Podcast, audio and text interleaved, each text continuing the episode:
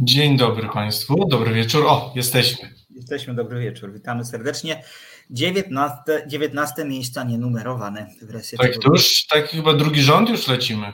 To chyba tak, co najmniej drugi, a myślę, że już trzeci zapełniamy, Piotrze. Tak jest. Drodzy Państwo, witamy. 21. jak co środę w Resecie Obywatelskim. Ja nazywam się Piotr Kurczewski, moim kolegą współprowadzącym jest Maciej Tomaszewski. Jeszcze raz dobry wieczór. Reset Obywatelski. Drodzy Państwo, dzisiaj troszkę rozłożyło mnie przeziębienie, gdyż mogę mówić troszkę przez nos, dlatego z Maćkiem nadajemy z osobnych lokalizacji, ale mam nadzieję, że to nie pokrzyżuje nam planów. Nie jest niedziela, jest środa, jest kółko na suficie, tak jest. Jest, dokładnie, jest tam na górze. Kółko być musi. Witamy bardzo, bardzo serdecznie tych słuchaczy, którzy już zameldowali się na liście obecności. Mariam Bożena, Piotr Bart, Charlie Jola, Barnaba, Radosław Gruca również z nami jest. Zapraszam. Miło, że po swojej audycji z nami został, zawsze miło jak nasi koledzy słuchają naszych audycji. My też lubimy słuchać audycji w Resecie, bo poza tym, że nadajemy dla Państwa, też lubimy słuchać Resetu, bo to bardzo wartościowe medium. Chcielibyśmy podziękować też panu Albinowi Drusowi za sponsorowanie naszego odcinka. Zawsze dla nas jest to miłe wyróżnienie, jeśli Państwo chcecie wspierać konkretnie naszą audycję, ale też i cały Reset. Także z góry dziękujemy za wszystkie wpłaty i pomoc, bo bez Was nie ma nas, tak jak lubimy mówić, i jeszcze raz dziękujemy. Magdalena i Florian dopisali się do listy obecności. Ja lubię mówić, kto z nami jest, dlatego że to jest strasznie miłe, że Państwo chcą z nami tę godzinę spędzić i to jest coś, co sprawia nam niezwykle dużo przyjemności i radości, więc tę listę odczekowuję, brzydko mówiąc. Paweł, również Paweł, witamy. Radek poleca odcinek o historii z Pawłem Jasikorem, Mój dług. Film wchodzi w przyszłym, właściwie pojutrze, do kin, czyli taki trochę rewers historii, a właściwie rewers, dalszy ciąg historii znanej z długu. To jest tak pomysł, mi się wydaje, może nie tyle na audycję, ale na jakichś tych naszych domniemanych już w głowie felietonów, to ewidentnie jest właśnie historia właśnie długu i tej kontynuacji. Bardzo, bardzo ciekawy pomysł. No dobrze, ale dziś nie o długu, Dzisiaj o Pedro Almodóvarze i jego nowym filmie Matki Równoległe. Film, który do polskich kin wszedł w miniony piątek. Każdy film Pedro Almodóvara jest wydarzeniem, jest filmem, na który z różnych przyczyn warto się wybrać, o którym się dyskutuje, szczególnie, że w ostatnim czasie po takim trochę słabszym okresie, mam wrażenie, Pedro Almodóvar wraca na właściwe tory i osiąga takie same, że tak powiem, szczyty swoich możliwości twórczych, jak przed parunastoma laty, kiedy to na przykład pojawił się film Volver. I myślę sobie, że Matki Równoległe to film, który spokojnie obok Volver stać może.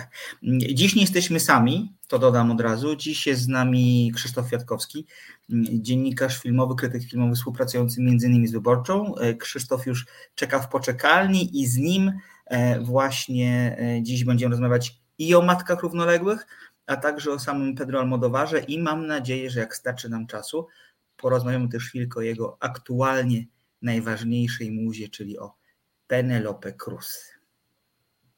Tak. To co, Piotrze, jesteśmy gotowi z trailerem? Bo zaczniemy od traileru filmu. Jeżeli Państwo go nie znają tego filmu, to zacznijmy właśnie od niego.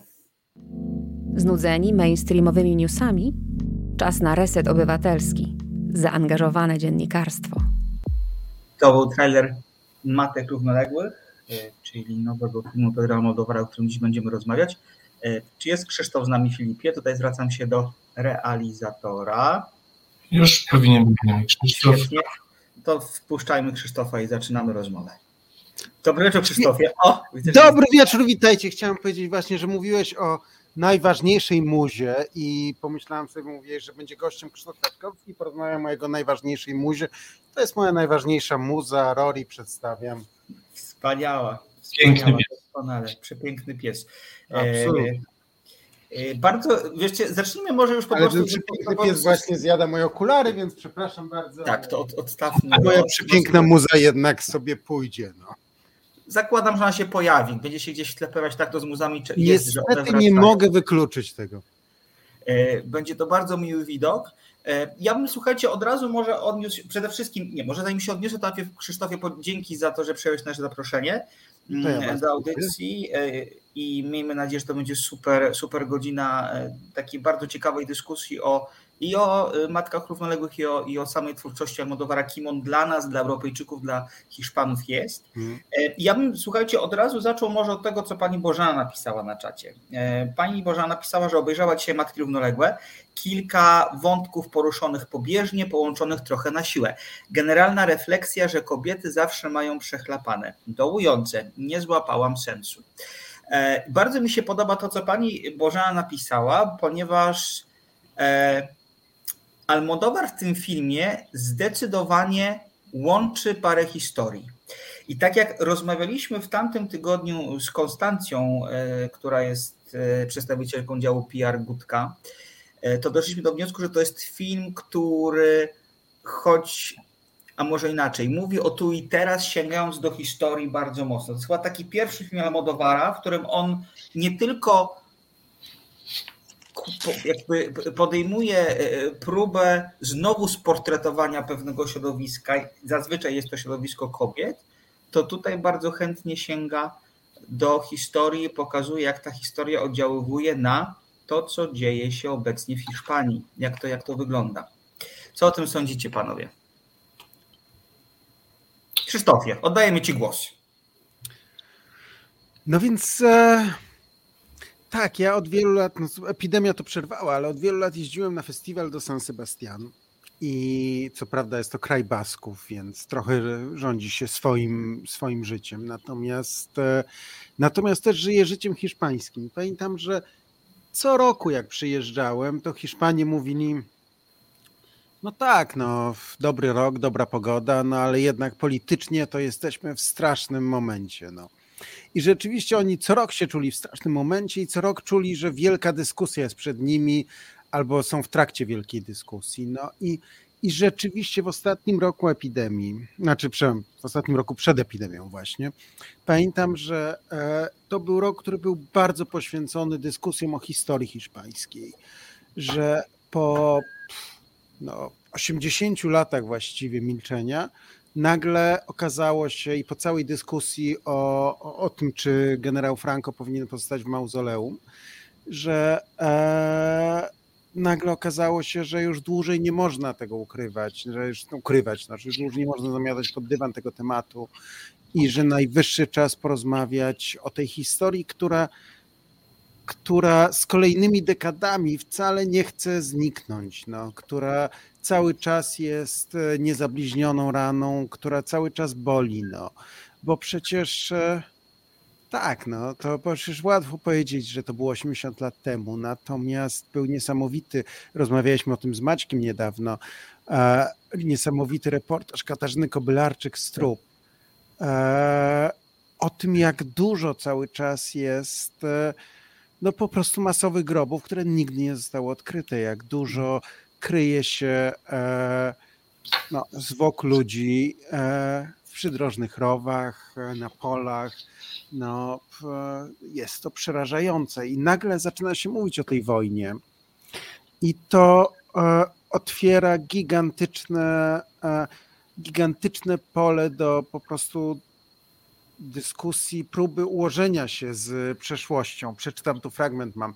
Główni bohaterowie tej książki nie żyją, pisała Katarzyna Kobylarczyk. Niektórzy od ponad 80 lat, inni krócej. Większość z nich pogrzebano, nie wszystkich. Niektórych pochowano z pompą w asyście biskupów i salwami honorowymi. Inni zostali wrzuceni do rowów, rozpadlin i studni, przysypani cienką warstwą ziemi. Niektórzy leżą tak do dziś i dodaje statystykę taką na polach, w studniach, pod murami cmentarzy, nacjonaliści, później będzie się ich nazywać frankistami, zostawili nie mniej niż 26 800 000 kości należących do około 130 000 ludzi. I to nie jest tylko Almodóvar, bo Almodóvar był późniejszy, ale był film bardzo głośny, 4 reżyserów, zresztą baskijskich, La Trinchera Infinita, ale był też film Alejandra Amenábara i nagle się okazało, że ta wojna wraca do hiszpańskiej świadomości. I że bez rozliczenia i trochę tak jak z naszymi zbrodniami czasów II wojny światowej, nie da się pójść dalej. No. Tak, tak mi się skojarzyło, tak jak powiedział Krzysztof i tak jak my troszkę, jak rozmawiałem też ze swoimi znajomymi po tym filmie, po seansie i ludzie mówią tak, no właśnie to było 80 lat temu, czy to jest aktualny temat, tak? Że oni tak, że Hiszpanie tak to przeżywają, przecież to było jakiś czas temu, już kolejne, drugie, trzecie pokolenie, w tym filmie jakby no, kobiety rozmawiają o swoich pradziadkach, dziadkach. No słuchajcie, ale my Polacy jesteśmy w podobnej trochę sytuacji troszkę, jakby PRL też nas przehibernował, II wojnę światową i no bo tutaj wiadomo, Franco kończył się końca 70., przełom 80., u nas jakby to lata 90., ale my tak samo mieliśmy kilkadziesiąt lat w butelce i dopiero wychodzi, więc kto jak nie my Polacy powinniśmy zrozumieć akurat Hiszpanów, którzy są ze swoją traumą z pokolenia na pokolenie dopiero zaczynają się zderzać i z nią konfrontować. Przy czym tam jest taka kwestia, która jest dla mnie niezwykle przejmująca w całej tej sytuacji, dlatego że z jednej strony jest dążenie potomków ofiar do tego, żeby te groby ekshumować, żeby osoby pochowane w tych masowych grobach tak naprawdę znalazły miejsce na cmentarzach blisko swoich rodzin, a z drugiej strony coraz mniej mam wrażenie, tak jak czytam reportaże z Hiszpanii, doniesienia z Hiszpanii, jest politycznej woli, żeby tym ludziom pomóc. Krzysiek nam zniknął, ale mam nadzieję, że wróci. Jest coraz mniej chęci do tego, żeby przeznaczać chociażby konkretne fundusze na to, żeby prowadzić badania mające na celu przede wszystkim znalezienie tych grobów, ponieważ to jest tak, że do końca nie wiadomo, gdzie te groby są, czasami znajdują się w zupełnie innych miejscach, w zupełnie różnych miejscach niespodziewanych, a też pamiętajmy, że ci, którzy pamiętają, gdzie te groby mogą być, powoli już umierają i powoli ich już z nami nie ma. I to jest taka dość trudna sytuacja, bo z jednej strony jest wola społeczeństwa, żeby ten rozdział zamknąć, co wiąże się z pewnymi kosztami i rozdrapywaniem starych ran, bo w tej chwili zakładam, mamy do czynienia z pewnym takim, nazwijmy to, konsensusem, czy takim spokojem, właściwie takim pozornym spokojem, jeżeli chodzi o społeczeństwo hiszpańskie w tym temacie. A z drugiej strony właśnie wydaje się, że politycy nie za bardzo chcą te wszystkie rany na nowo otwierać i że gdzieś tam, tak jak u nas było, nie wiem, czy to porównanie będzie adekwatne, ale tak jak u nas przy okrągłym stole pojawiła się kwestia grubej kreski, to ja coś takiego obserwuję też w Hiszpanii, że jest taki przekaz, który idzie od władz. Zapomnijmy o tej sytuacji, to już było, idźmy do przodu. Zresztą w tym filmie pada wręcz tak, tutaj jakby z nazwiska pada nazwisko premiera Rajoya i właśnie, który zapowiedział, że nie da ani tam euro na politykę historyczną i na pamięć o ofiarach, także no jest to taki dość konkretny i dość wskazanie palcem takie konkretne i osobiste, także tutaj nie mamy subtelności. Mamy tutaj wprost pokazane, widzę, że muza szaleje z tyłu. To bardzo dobrze, to jest, drodzy Państwo, na żywo, zawsze lubimy takie drobne. Teraz lubimy pieski, więc... I może wytłumaczmy w ogóle... Więc Maćku, ja bym nie porównywał tej sytuacji, bo... No my jesteśmy w takim momencie, w którym władza ma bardzo silną politykę historyczną, którą próbuje także w kinie przekazywać, no i także w tym, co produkuje sama i poprzez TVP, więc to jest trochę inna sytuacja. Tymczasem w Hiszpanii no, trwała ta dyskusja, która przecież była nie tylko w kinie, ale też w literaturze, bo był właśnie Javier Cercas napisał Władcę Cieni, o stryjecznym dziadku, który zginął walcząc i to po stronie frankistów. Król przyjmuje Eduardo Mendoza. Więc no właśnie, no był też dokument, który został nagrodzony Emmy, Roberta Bara i Almudeny Saracedo, The Silence of Others, gdzie ofiary opowiadały o zapomnianych zbrodniach sprzed dekad, więc myślę sobie, że to jest trochę inna sytuacja, gdzie społeczeństwo w pewnym momencie nie jest w stanie dalej funkcjonować bez poważnej rozmowy o przeszłości, niż nasza sytuacja, w której no, świadomie władza de facto odwraca wzrok od przeszłości, bo tak naprawdę ta nasza polityka historyczna zakłada odwrócenie wzroku. To tu się zgadzam. Ja myślałem bardziej o tym, jak porównywałem historię, czy porównywałem wątki hiszpańskie i polskie, to miałem jakby na myśli to, że w pewnym momencie gdzieś tam umówiliśmy się w 1989 roku, że nie będziemy w tę przeszłość sięgać, że trochę o niej zapominamy i też mam wrażenie właśnie, że hiszpańskie władze w tej chwili nie są chętne do tego, żeby sięgać właśnie po tę politykę, po ten czas i stąd ta paralela, nawiązując do tytułu oryginalnego tego filmu, o którym rozmawiamy. Ale właśnie, ale też zacząłeś mówić o tym, że może wróćmy teraz do tego, jaki w ogóle jest ten film, ponieważ... Tak, dokładnie. Element historii to jest drobiazg. Tam ta historia, tak jak pani Bożena powiedziała, jest rzeczywiście poruszana dość pobieżnie. Jakby to nie jest film, w którym ten wątek jest dominujący, więc wróćmy do tego, o czym ten film jest. Tak, znaczy ja chciałem powiedzieć to, że dlaczego ten temat wywołaliśmy, bo właściwie od tego tematu zaczyna się film. Poznajmy główną bohaterkę tego filmu, graną przez Penelope Cruz, w momencie, w którym ona próbuje nawiązać kontakt z osobą, która może pomóc jej ekshumować zwłoki zmarłych przodków. Więc wydaje się, że to będzie na samym początku, taki film właśnie podrasowany bardzo historycznie, bardzo, bardzo aktualny. Ja też mówię o tym dlatego, że kiedy widziałam trailer tego filmu po raz pierwszy i po raz drugi, po raz trzeci, to zupełnie nie wiedziałam, o czym ten film być może, ponieważ ten trailer jest tak skonstruowany, że on zupełnie niczego nie zdradza. To są jakieś impresje, to są pewne tropy, które w twórczości Almodóvara zawsze widzimy, czyli kobiety, czyli muza szaleje, widzę, czyli kobiety, czyli ich sytuacja, pewne problemy, natomiast nie do końca wiemy, o co w tym filmie będzie chodziło. I na początku właśnie Almodóvar... Ja bardzo nie słucham. Mamy nadzieję. Almodóvar rzuca trop historyczny, a potem zaczyna się prawdziwy melodramat, który tak naprawdę zahacza o telenowelę, bym powiedział nawet momentami. No właśnie, ja myślę, że my tak dużo mówimy o tym wątku, bo to jest coś, do czego Almodóvar nas nie przyzwyczaił. To znaczy, że rzeczywiście nieprawdą byłoby powiedzenie, że Almodóvar nie jest twórcą politycznym. Oczywiście, że jest. Oczywiście, że ktoś, kto opowiada o ludziach, których na przykład reżim generała Franco nie dostrzega, że całe Movida Modrilena było ruchem wolnościowym, że to oczywiście był ruch polityczny. Natomiast jednocześnie nigdy Almodóvar nie mówił expressis verbis o sprawach politycznych. Nigdy nie było tak, że on z ekranu mówił, de facto należy rozliczyć wojnę sprzed 80 lat, wojnę domową hiszpańską, gdzie nagle jedni mieszkańcy małych miejscowości i wiosek stanęli przeciwko swoim sąsiadom, swoim bliskim. Więc dlatego myślę, że zwracamy tak dużą uwagę na to. Natomiast nie zmienia to faktu, że cały czas Almodóvar pozostaje Almodóvarem i tak naprawdę jest to historia o tym, co właściwie jest takim leitmotivem twórczości Almodóvara, o miłości matki do dziecka,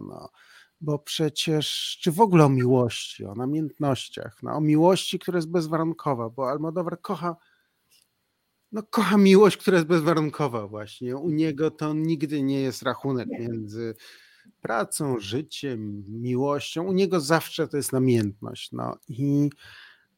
I nawet teraz, kiedy on już jest twórcą bardzo dojrzałym i kiedy pokazuje niespełnione często miłości, to wciąż ta niespełniona miłość jest jest jak tajfun, który przechodzi.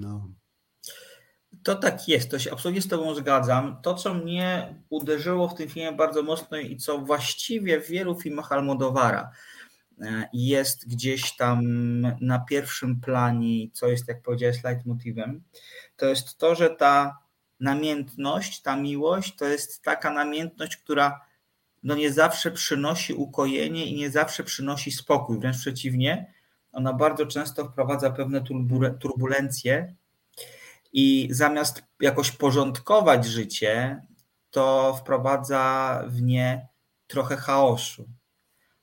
Powiedzmy, Maćku, jeszcze taką myślę, przepraszam, że ja tak ten... Bardzo proszę. Ja przychodzę do was z takich, powiedziałbym, tradycyjnych, nudnych mediów, głównie drukowanych, no więc powiedzmy tylko, że tak czysto fabularnie, no to tak, jest opowieść o... Są dwie kobiety, jedna marzy o tym, żeby mieć dziecko, jest niezależną kobietą, spełnioną, która no, ma kochanka, z którym jest jej dobrze, ale no, jest jej miło, no może tak, no, ale to nie jest tak, że wymaga od niego, żeby to dziecko wychowywał, kiedy zachodzi w ciąży, natomiast jest bardzo szczęśliwa, że będzie miała dziecko. No i jest druga kobieta, która... No właśnie, która nie jest gotowa na macierzyństwo, a jednak to macierzyństwo do niej przychodzi. No i to jest historia właściwie tych dwóch matek. No. Matek równoległych, która, tak jak wspomniałem wcześniej, jest niezwykle melodramatyczna, zahacza, jeżeli chodzi o rozwiązania fabularne, o modę na sukces. I to trzeba sobie powiedzieć wprost. To jest typowy Almodóvar w jego takim przesadnym kiczu, jeżeli chodzi o projektowanie przestrzeni i projektowanie akcji. To, co pani Bożena na czacie wskazała jako wadę tego filmu, dla mnie jest właściwie jego zaletą. Nie wiem, jak wy na to patrzycie, bo faktycznie tam jest dotknięcie paru wątków, które pewnie nie są specjalnie pogłębione. Mam wrażenie, że trochę chcielibyśmy się dowiedzieć więcej o tej młodej dziewczynie, która, tak jak powiedział Krzysztof, zachodzi w ciążę, no po prostu niechcianą, nazwijmy rzeczy po imieniu. I nie dowiadujemy się o niej aż tak bardzo dużo. Jest historia jej matki, która bardzo chce się zaopiekować swoją córką, która jest w ciąży. Natomiast dostaje propozycję zagrania w sztuce teatralnej, z którą wiąże się podróż po całej Hiszpanii i ona jako niespełniona aktorka chce, dostrzegając szansę, wejść w ten spektakl, chce tam grać, nawet jeżeli oznaczałoby to troszkę pozostawienie nastoletniej córki na pastwę losu. To są takie małe kamyczki do ogródka tego, co tak naprawdę, przynajmniej ja mam takie wrażenie, co tak naprawdę oznacza kobiecość, z czym to się wiąże, z czym to się może, czym to może skutkować, i z jakimi decyzjami kobiecość po prostu się wiąże. Nie wiem panowie, jak wy na to patrzycie. To może ja teraz tutaj zacznę. Znaczy, zgadzam się z tym z Maćku, tylko dla mnie jednak to nie jest zaleta tego filmu, ta pobieżność. Okay.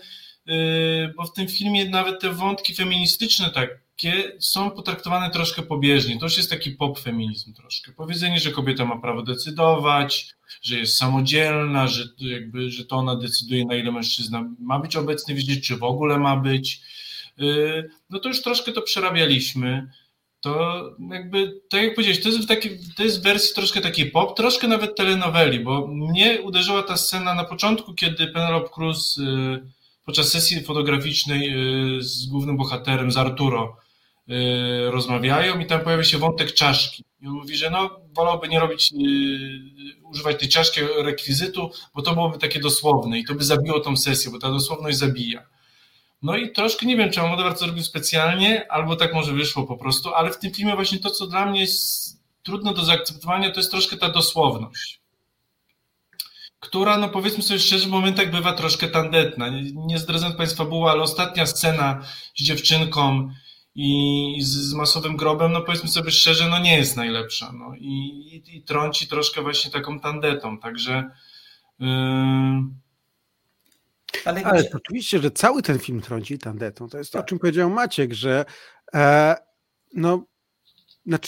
ja za to kocham Almodóvara. No, przecież Złe wychowanie, gdzie opowiadał o molestowaniu, bardzo osobiście opowiadał o molestowaniu księdza, no i molestowaniu, którego sam doświadczył. No. Też nagle ekran przepaławiał się na pół i zalewał się krwią. No. Tak, to wszystko jest tandetne, bo to jest Almodóvar, ale jednocześnie on się broni taką, powiedziałbym, prawdziwością emocji. Tak, jak najbardziej. Tam emocje i subtelności są bardzo prawdziwe, tylko przytykane właśnie planetą jakby, no w tym momencie sami wiemy jaki jest Almodóvar i komuś innemu to by nie uszło. Jeśli na przykład mamy Penelope Cruz, która pokazuje... Dokładnie o to mi chodzi, że to jest film, który ktokolwiek inny by zrobił, no to po prostu wrzuciłbyś do kosza, no bo byłby nie do zniesienia, bo byłby tandetną soap operą. A on jakoś tą siłą emocji potrafi wydźwignąć fabułę. Wiesz... najbardziej tandetną fabułę wydźwignąć do wielkiego melodramatu, no, moim zdaniem.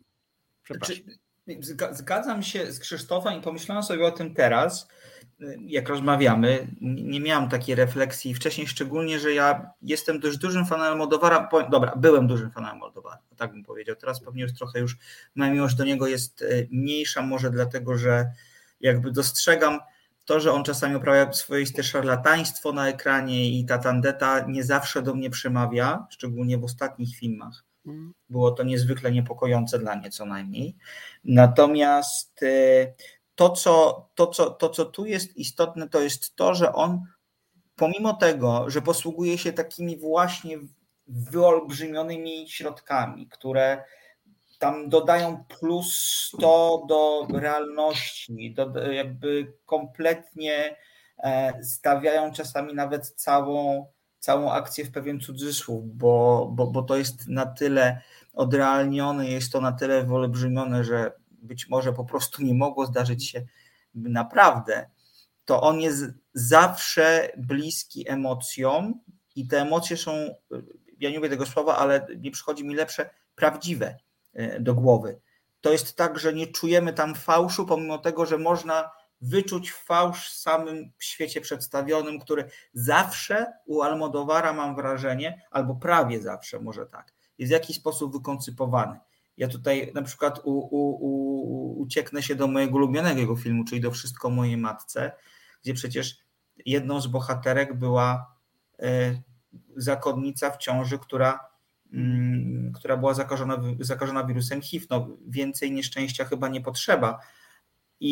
A Almodóvar się posiłkuje takimi figurami. On lubi sytuacje naturalne i ma coś takiego, potrafi coś takiego zrobić, że z tych niecodziennych pomysłów i idei wyciąga jakąś prawdę o nas samych, a najczęściej prawdę o kobietach, bo to one zwykle są w centrum jego zainteresowania. Maćku, ja tylko dodam, że więcej nieszczęść nie potrzeba, to jest dokładnie to, co myślałem, zanim wybuchła wojna na Ukrainie. Rozumiem. Że już epidemia, wszystko to, co się dzieje wokół nas w kraju, że to wszystko, że już więcej nieszczęść nie potrzeba. No. I wtedy Władimir... Jesteśmy ćwiczeni. Jeszcze jedna rzecz mnie w tym filmie urzekła. To jest to, tak sobie starałem pomyśleć i przypomnieć sobie, czy taki wątek się już kiedyś u Almodóvara pojawił i pewnie był w Juliecie gdzieś tam, może w sposób taki nie do końca wprost pokazany, ale jednak gdzieś taki pomysł w tym filmie tkwił.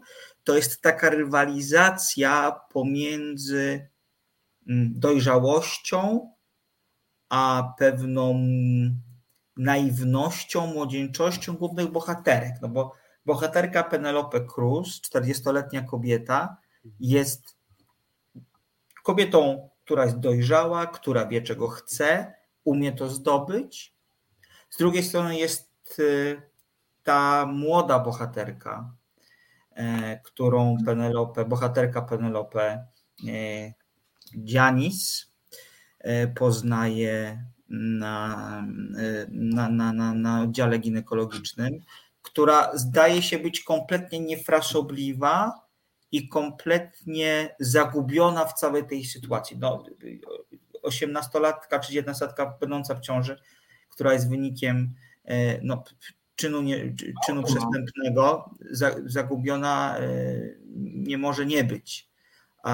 I również ta płaszczyzna filmu bardzo urzekła, bo one od siebie bardzo dużo przejmują. Ta młoda kobieta zaczyna dojrzewać. Jest to spowodowane tym, że staje się matką, ale mam wrażenie, że też podpatruje bohaterkę, która jest grana przez Cruz, a z drugiej strony Cruz dzięki swojej nowej przyjaciółce nabiera trochę takiej, nie chcę powiedzieć frywolności, bo to jest za dużo powiedziane, ale w pewnym momencie wrzuca na luz. I to mi się bardzo podoba, że takie zestawienie zupełnie innego podejścia do życia, podejścia wywołanego taką, a nie inną sytuacją materialną, społeczną, czy też po prostu wiekiem, no to jest niezwykle dla mnie ekscytujące i ciekawe. Tak, zgodzę się z tą Maćku. Tutaj mamy też właśnie mamy tutaj matkę Anny, czyli Teresę, właśnie kobietę dojrzałą, mamy przyjaciółkę Penelope Cruz, czyli Elenę, tutaj Rosy de Palma. Więc tak, w tym filmie mamy plejadę dobrych kobiet właśnie, które są już dojrzałe, są świadome, są piękne. To jest bardzo miły, no może nie tyle gest, ale to jest kierunek, w którym ewidentnie też jakby tutaj ta kobiecość jest zauważalność po prostu tej kobiecości i to u Almodóvara się jak najbardziej sprawdza. Tutaj to pokazanie, że zresztą Penelope Cruz sama chyba mówi, że ona jest z rodziny, że ona tak samo jak jej matka wychowa dziecko sama, tak jak jej babcia, że jest to taka rodzinna tradycja. Z jednej strony tam we wcześniejszych pokoleniach była to wojna po prostu, która zabrała mężczyzn, polityka, w pokoleniu wcześniej było to uzależnienie, ale tutaj jakby też pokazują, że ta silna kobiecość jest od pokoleń i tutaj ta pokoleniowość jest i siostrzeństwo na tym ekranie jest bardzo widoczne. Tak, tam pada właśnie takie zdanie, że właśnie babka wychowała dziecko sama, matka wychowała dziecko sama i ja też wychowałam dziecko sama, z bardzo różnych powodów. Wcześniej były to powody kryzysy, a w tej chwili to jest po prostu pewien wybór, pewna decyzja i to jest niesamowite. Natomiast wiecie, za co ja strasznie kocham tego Almodóvara? Za jego tolerancję, to znaczy i ten film jest pełen zrozumienia, że różne są układy, że różnie w życiu się układa, że czasem się tworzy pełne rodziny, a czasem kobieta sama wychowuje. Przecież ona nie chce nic od tego faceta. Mówię o Penelope Cruz. Tak. Że w pewnym momencie nie chcę dużo mówić fabularnie, natomiast w pewnym momencie jakby tam powstaje bardzo taka nieheteronormatywna rodzina i też jest okej. Potem ona się rozpada i też jest okej. Właśnie to, że Almodóvar strasznie mocno kocha ludzi z ich słabościami i za ich słabości i że ma absolutną tolerancję wobec tego, że życie pisze różne scenariusze, że emocje piszą różne scenariusze. No i przede wszystkim też widać, że powiem szybko Krzysztofie, że on ludzi za te ich błędy, które właśnie pokazuje, ich nie ocenia. To jest taka tolerancja w najlepszym wydaniu tego słowa, nieoceniająca. To nie jest dopuszczenie do głosu innych ludzi, innych orientacji, ale takie miłosierdzie, właśnie pokazanie, że wszyscy jesteśmy ludźmi, robimy błędy i to nikogo nie skreśla. Te błędy nas nie skreślają i nie definiują. Tak, i to nie chodzi na tę orientację, ale że to niezależnie od wszystkiego, że mogą to być absolutnie heterycy próbujący zbudować heterycki związek, i też różnie wychodzi, że czasem ludzie się zdradzają, czasem ludzie są ze sobą na życie, a czasem ludzie chcą tylko zrobić dziecko ze sobą, i wszystko to jest okej. Bo jesteśmy ludźmi, mamy swoje potrzeby, które bywają różne, nieoczywiste, że nie sprzeczne, tak, dokładnie. I za to tak bardzo kocham Almodóvara, naprawdę. I zresztą on, pamiętam, ja z nim rozmawiałem w 2009 roku przy Los Obrasos Rotos, Przerwanych objęciach. I pamiętam, to jest mój ulubiony film akurat. To jest piękny film. Znaczy w ogóle Almodóvar ma tak dużo pięknych filmów.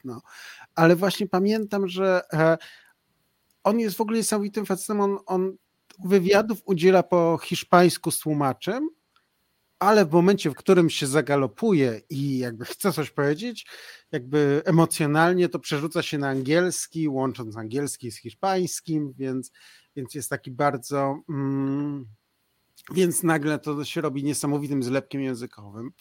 Natomiast pamiętam, że wtedy bardzo mocno mówił, że że strasznie go boli ta kultura chrześcijańska, w której jest tak dużo grzechu, tak dużo poczucia winy, gdzie jest to przekonanie, że cierpienie uszlachetnia. A on mówi, nie, cierpienie nie uszlachetnia, cierpienie boli. No. Bylibyśmy dużo szlachetniejsi, gdyby nie bolało, gdybyśmy szanowali się nawzajem, gdybyśmy tolerowali się nawzajem, gdybyśmy próbowali sprawić, że krótko mówiąc i może trochę tak zbyt emfatycznie, ale że świat byłby lepszym miejscem, a nie opowiadali, że cierpienie uszlachetnia. I myślę, że w tym filmie jest to bardzo mocno widoczne też, że on mówi nie mówmy cierpienie uszlachetnia, tylko bądźmy dla siebie dobrze. Jakby nawiązując do tego, co Krzysztofie mówisz, nawiążę z kolei ja do komentarza pani Bożeny w naszym czacie, która wskazała, tak, ja tu widzę głównie tolerancję wobec nikających mężczyzn, którzy sprawiają, że kobiety muszą być silne, niekoniecznie z własnego wyboru. To jest taka przypadłość almodowarowska, że tam facetom zazwyczaj dostaje się bardzo mocno, że to kobiety są siłą napędzającą świat i zgadzam się, że często nie z własnej woli, a jakby z konieczności wywołanej sytuacją również związaną z mężczyznami, ale że to kobiety są niezwykle w tym wszystkim czułe i wiedzą, że mogą na sobie polegać.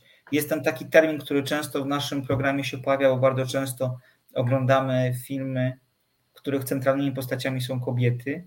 To jest to siostrzeństwo. Piotr bardzo często o nim mówi.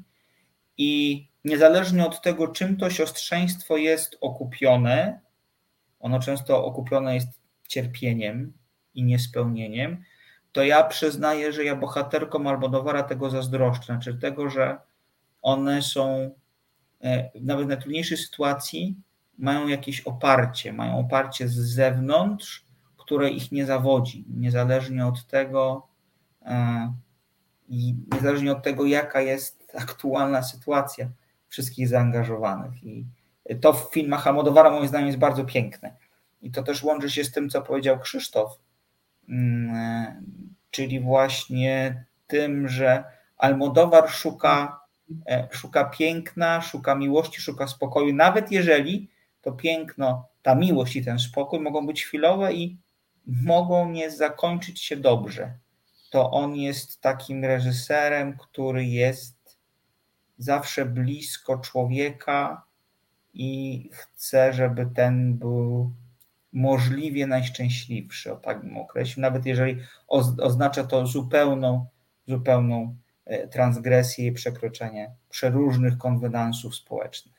Tak, tutaj Maćku, z tobą się zgodzę i tak pomyślałem, teraz fajnie, że jak zwykle rozmawiamy, to wychodzą nowe rzeczy, także tutaj rzeczywiście tak jak ten film, rzeczywiście jeśli mielibyśmy go podsumować, to rzeczywiście to jest film o tolerancji w takim najlepszym wydaniu ludzkim, takim humanitarnym, humanistycznym.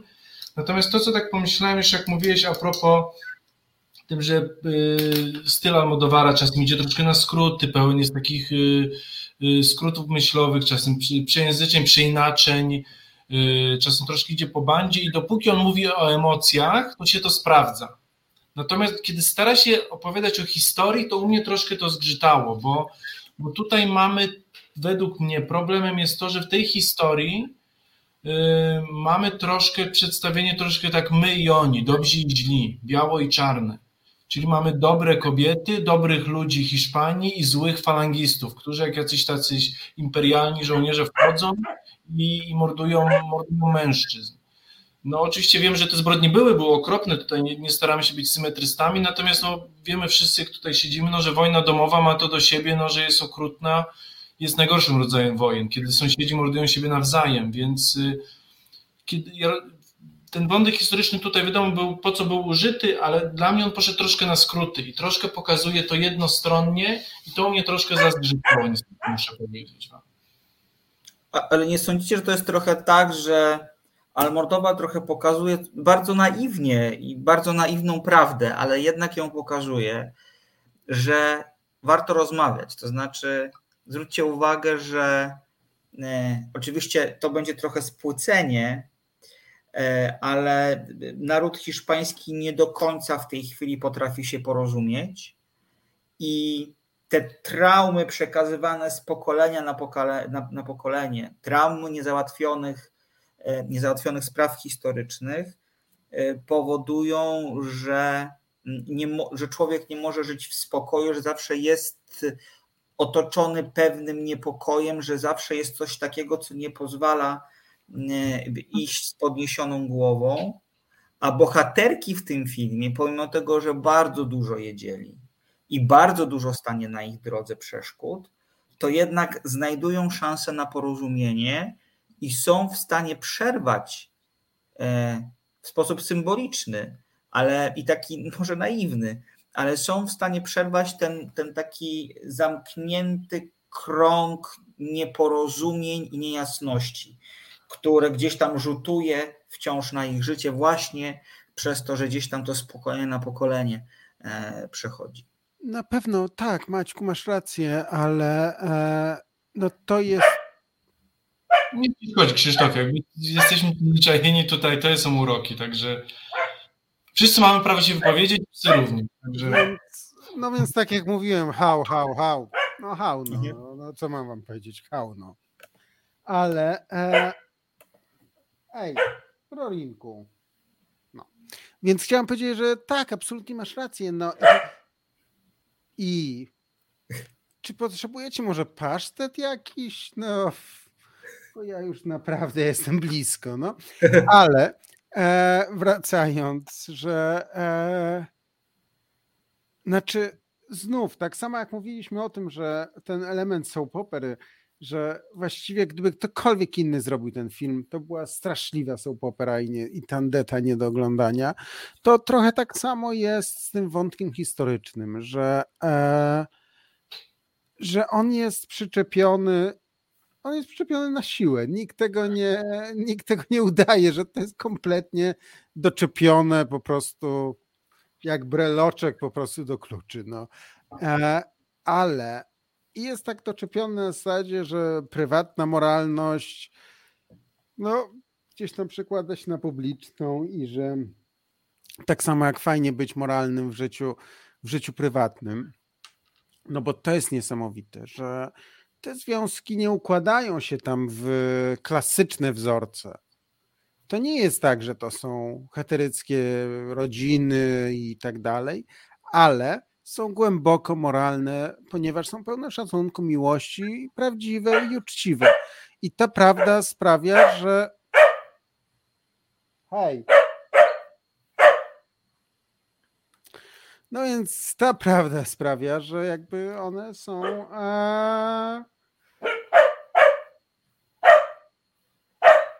Nie wiecie może, czy jak psa się wkłada do piekarnika, to głową do przodu, czy ogonem? No. Coś strasznie przerywne z twojej strony. Nie, no. Oczywiście żartuję. No, w każdym razie to, co chciałem powiedzieć, już skracając, no, to jest to, że właśnie jakby przez tą prawdziwość rzeczywiście... Zaraz, pogubiłem się teraz. Nie, o Jezus, nie zjadaj mi kwiatka. Nie. Przepraszam. Już. Mi ten film podobał się sceny gotowania.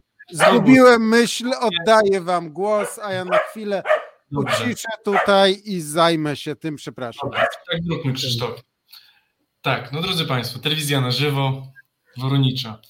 Tak. Piesel zgłasza zdanie odrębne, Charlie Bert skomentował, a Kora Korwo chyba czas na spacer. Wiem, że w rozmowach porannych redaktora Celińskiego, kiedy już diabły i harty zaczynają szczekać, to już pora na spacer, tutaj, tam jest rano, tutaj mi się wydaje, że też zbliża się 22, czy może pora spaceru. Natomiast tak, tam jest kilka scen, ten film, no, poza tym, drodzy państwo, to jest Almodóvar, piękne kolory, piękne wystroje, piękne ubiory, piękne kobiety, mądre kobiety. No po tym filmie cóż można powiedzieć? Mi się skojarzyło tylko tak, no, że kobiety będą władać światem, no bo muszą, bo chyba nie ma wyboru, no bo świat, który zbudowali mężczyźni jest po prostu dzisiaj nie do przyjęcia. No. Tak, to czy masz rację i to jest bardzo złudne w tych jego filmach i takie pokrzepiające z drugiej strony i buduje taką pewną bajkę, że kobiety muszą sprzątać po mężczyznach, to jest raz. Dwa, że umieją to zrobić. To oczywiście w życiu nie zawsze się dzieje i dlatego też mam wrażenie, że na filmy Almodóvara troszkę należy spojrzeć jak na pewną bajkę. To są jakieś przypowieści, bardzo często pewne metaforyczne ujęcia tematów. Te zbiegi okoliczności są bardzo takie nierealistyczne. To jest taka bajka, telenowela. Zresztą telenowela jest taką formą bajki, tak? Skupiającej się na emocjach i nierealistycznej, i niemożliwej do zrealizowania, a jednak chętnie przez nas oglądanej, więc tutaj by się to zgadzało. Tak jak już powiedział Krzysztof, zgodzimy się tutaj po raz trzeci i ostatni. Jeśli ktokolwiek inny zrobiłby ten film, byłaby to tandeta. Dokładnie. Ja też myślę sobie, że w jego filmach jest ujmujący zawsze to, że one tak działają trochę ku pokrzepieniu serc, że myślimy sobie o tym, że chcielibyśmy być może nawet częścią tego świata, bo tam w sumie zawsze każdy znajduje swoje miejsce i czuje się jakoś na miejscu. Oczywiście to często wymaga pewnych trudnych decyzji, nie zawsze jest prosta, ale gdzieś na końcu drogi jest coś, co nazwałbym domem, ale w sensie metaforycznym znowu, takim miejscem, w którym ktoś jest zakorzeniony i czuje się po prostu w sposób odpowiedni i właściwy. Tak bym to określił. Tak, no w tym filmie zresztą ten dom się pojawia i taki symbolicznie i tak naprawdę, także właśnie szukanie tego domu, swojego miejsca i Penelope Cruz i Janis właśnie szuka swojego miejsca w Hiszpanii mentalnie, bo ona chce pogodzić się z przyszłością, ale i młoda przyjaciółka Anna szuka dosłownie miejsca na ziemi tutaj, żeby się zadomowić i żeby móc zacząć to swoje dorosłe życie. Jeśli Krzysztof... Przepraszam bardzo. Nic nie szkodzi. Ja bym się, słuchajcie, zbliżał do pewnej konkluzji, bo zostało nam niespełna 10 minut i ja pozwolę sobie powiedzieć tylko tyle. Jeżeli chodzi, patrząc na ten film jako na w ogóle element twórczości Almodóvara, że to, co mi się niezwykle podoba, i tu mówię jako fan jego twórczości, to jest to, że po takich kiepskawych latach, bo Skóra, w której żyje i Przelotni kochankowie to są filmy, które powiedzmy sobie nie są najlepsze, a posunąłbym się do stwierdzenia, że Skóra, w której żyje jest filmem obrzydliwym. Nie, ale tak? Był po drodze Ból i Blask, który był... Właśnie o tym chciałem powiedzieć. Pięknym manifestem tego Almodóvara dojrzałego, tego Almodóvara, który tak samo jak we wczesnych latach, tak samo jak w Kobietach na skraju załamania nerwowego i tak samo jak w pierwszych filmach kocha namiętności i jest tolerancyjny. To jest to, o czym rozmawialiśmy i uważa, że jeśli emocje są prawdziwe, to są w pełni usprawiedliwione, bo są emocjami, bo nie mieszczą się w łatwych kategoriach, bo na tym polegają namiętności, że uciekają kalkom i schematom, a jednocześnie jest Almodóvar, który jest dojrzały, który wie, piękna scena, nie wiem czy pamiętacie scenę z Bólu i Blasku, dwóch kochanków, kiedy jeden mówi, dawnych kochanków właściwie, kiedy jeden mówi, czy chciałbyś mnie pocałować, czy chciałbyś ze mną przespać, a drugi mówi, nie, to już gdzieś tam odpłynęło, to już tylko by bolało. Tutaj też mieliśmy scenę przy windzie, tutaj Penelope Cruz, także tak, to jest piękny film o emocjach.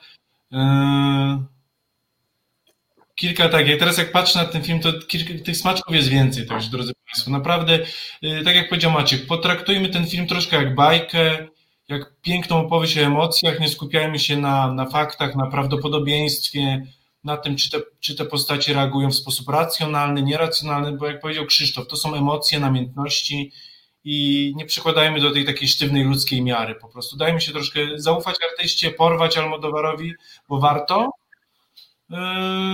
Przymknijmy oko na te niedociągnięcia i mi się wydaje, że będziemy wtedy zadowoleni. To, co dla mnie jest fajne, to jest też to, że on wraca, tak jak wspomniałem, na właściwe tory. Buri Blask, fantastyczny film, właściwie Julieta to był taki pierwszy przebłysk tego, że po takich eksperymentalnych trochę filmach, nawet jak na Almodóvara, on wraca do historii, które umie opowiadać.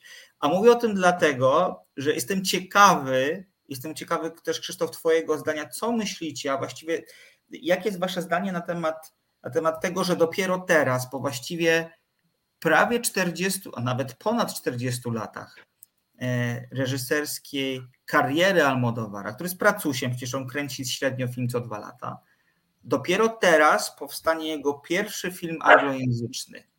Dlaczego to, tak mówię o pełnometrażowym, nie mówię, oczywiście mamy tę krótkometrażówkę z Tildą Swinton, którą mieliśmy przyjemność oglądać w kinach w ostatnim czasie w Polsce, Ludzki Głos, ale teraz powstaje jego pierwszy anglojęzyczny film, w którym główną rolę ma grać Cate Blanchett. No też zobaczymy, przepraszam Piotr, że wchodzę ci tak w... Nie, Krzysztofie, chciałem cię o to zapytać, więc jakby oddaję ci pole. Więc tym pierwszym filmem anglojęzycznym Pedro Almodóvara miała być właśnie Julieta, no bo przecież to jest ekranizacja opowiadania Alice Munro. Tak. Więc miał kręcić w Kanadzie, ale uznał, że to jest zbyt odległe, że nie umie, że jednak jakby, żeby to zrobić, musi przetłumaczyć to na swój hiszpański język. No. I to jest bardzo ciekawe dla mnie, bo kurczę, każdy kraj ma takiego swojego czołowego reżysera, z którym różnie się zadaje. No. Na przykład Turcy wcale nie uważają, że Nuri Bilge Ceylan jest ich najlepszym reżyserem, ale on absolutnie jest najlepszym reżyserem tureckim za granicami. Znaczy tak jest uważany za najbardziej znanego na pewno reżysera tureckiego za granicami. Tak samo z Almodóvarem, no, że Hiszpania wcale go tak bardzo nie kocha. No. Obraził się kiedyś na dziennik... Jezu. El País? El País, oczywiście, który kiedyś był zawsze w jego filmach, no ale potem była zła recenzja jednego z jego filmów i on wtedy przestał zawierać, bo zawsze bohaterowie czytali taką wielką płachtę El País, no ale się obraził. No. I rzeczywiście znany jest z tego, że się trochę obraża na swoich rodaków, no i że się z nimi wadzi, no. Ale kurczę, w każdym kraju tak jest właśnie, że ten reżyser eksportowy to nie jest ich reżyser, którego uważają za najważniejszego w kraju. No i tak samo zresztą pewnie zaraz będzie w Polsce, no bo już się dorabiamy reżyserów międzynarodowych, no. Ale na przykład my kochamy Wojciecha Smarzowskiego, który nigdy, żaden jego film nie zrobił kariery za granicą. Każdy jego film był strasznie ważny tutaj, na miejscu. No. To były nasze sprawy, nasze dyskusje i myślę sobie, że też mamy do nich prawo, podczas gdy na przykład Małgośka Szumowska się super tłumaczy za granicą. No. Musiał Krzysztofie tak samo z Farhadim było, dopóki był irański, a ten hiszpański już nie odniósł takiego sukcesu. Ten międzynarodowy... Mówisz, że Farhadim, tak? Farhadim, tak, przepraszam, tak. Tak. To był potworny film ten hiszpański, strasznie był niedobry moim zdaniem. Ja się niezwykle na nim wynudziłem. Nie pamiętam jego tytułu w tej chwili, ale to... Wszyscy inni. Słucham? Wszyscy inni, tak, wszyscy inni, dokładnie. Nie, to było nieudane. Choć był tam Javier Bardem i przez Javiera Bardema przechodzimy do Penelope Cruz i wracamy do Almodóvara. Słuchajcie, problem jest taki, że niestety musimy już kończyć. Zostały nam 2 minuty, w związku z czym ja powiem tak, absolutnie po tej naszej dyskusji nabrałem pewności, a właściwie moja pewność się potwierdziła, że niezależnie od tego, czy Almodóvara lubimy, czy nie, to Matki Równoległe są filmem, który najzwyczajniej w świecie po prostu warto zobaczyć, bo to jest taki Almodóvar, jakiego znamy i jakiego pokochała również Polska.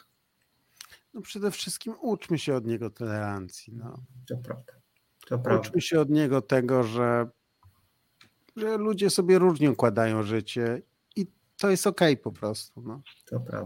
To prawda. Krzysztofie, bardzo dziękujemy ci za to, że byłeś naszym gościem. Bardzo dziękujemy również twojemu zwierzęcemu współlokatorowi, że dał głos parę razy. Mam nadzieję, że... on chciał Tak.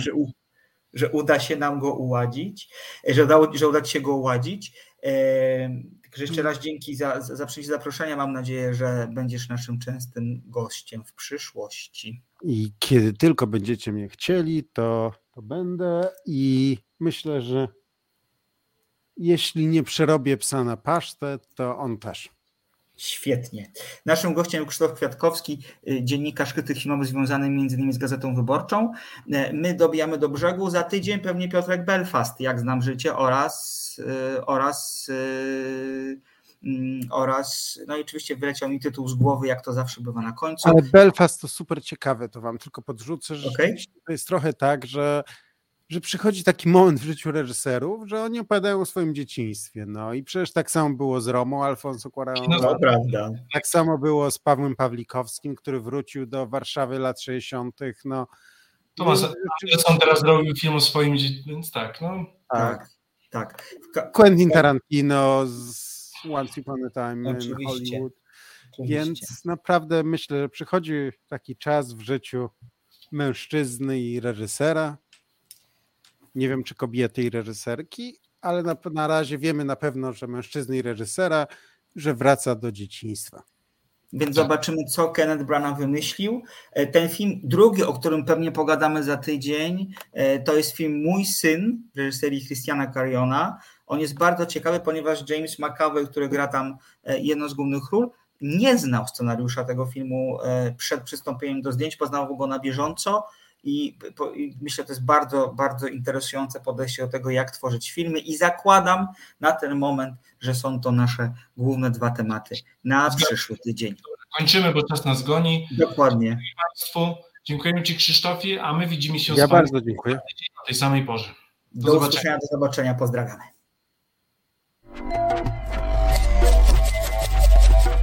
Reset Obywatelski.